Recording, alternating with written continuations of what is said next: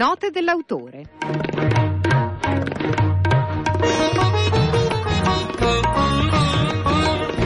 Lauretta D'Angelo, L'ultimo spenga la luce, CR Edizioni 2018, 12,50 euro.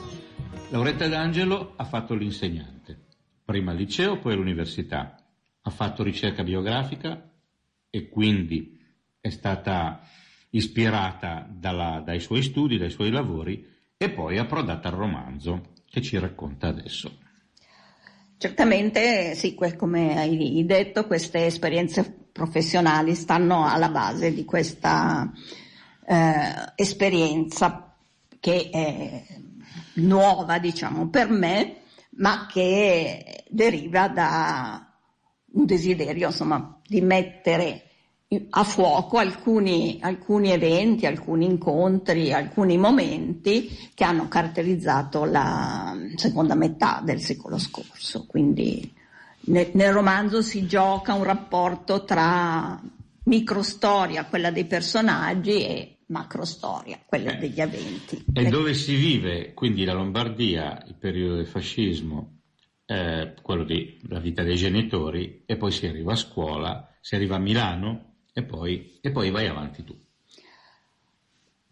Sì, inizialmente eh, il, gli eventi diciamo, sono collocati nel periodo del fascismo e della seconda guerra mondiale con eh, la presenza di questa famiglia antifascista che per motivi politici si trova a doversi trasferire a Milano e dove cercherà alla fine della guerra di inserirsi in un contesto che, che è quello degli anni del miracolo economico, una famiglia numerosa con tanti problemi.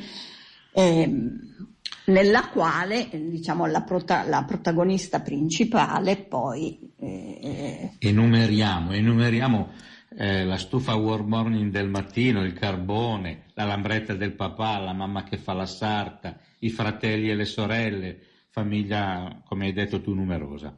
Poi ci sono i momenti in cui si comincia a quagliare, si va a scuola, poi si va alle superiori e alle superiori succede qualche cosa. Che cosa succede? La, la, la ragazzina, la, la, protagonista appunto principale del romanzo, eh, scopre un mondo che le era estraneo in quanto appunto eh, proveniente da una famiglia mh, mm, molto povera e ehm, residente in una zona eh, periferica della città.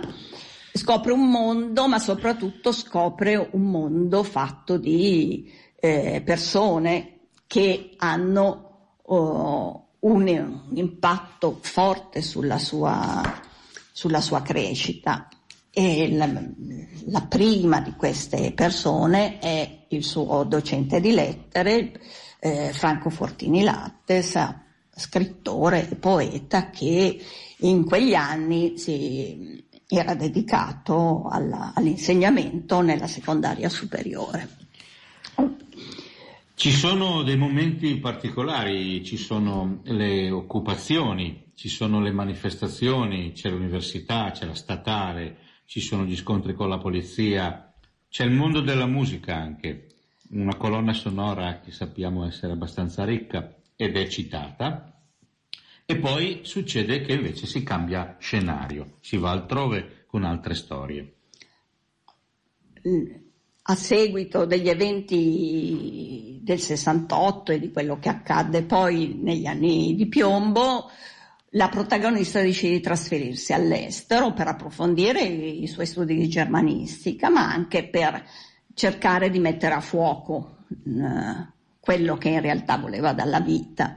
E qui, in mezzo a, ad avvenimenti, ad amori che richiamano una situazione della Berlino divisa descritta da Christa Wolf, la protagonista comincia insomma, a porsi delle domande e mh, domande, altre manifestazioni, altre manifestazioni uh, saranno diciamo, faranno da sfondo a, a, alla, alla, narrazione nel momento in cui ormai docente si troverà a partecipare alle manifestazioni di Lipsia che portarono alla caduta del muro. E alla fine poi si traggono le conclusioni perché si arriva a una vita già matura. Si arriva a una vita matura e l'autrice eh, propone delle riflessioni di tipo eh, diciamo socio- sociologico-politico su quello che ha rappresentato la caduta del muro e su quanto oggi alcuni eventi potrebbero essere oggetto di, di riflessione. E quindi non si tratta solo di nostalgia, ma si tratta proprio anche di una proposta di tipo di stimolo alla riflessione. Il tutto è contenuto nell'ultimo Spenga la luce di Lauretta D'Angelo, CR Edizioni.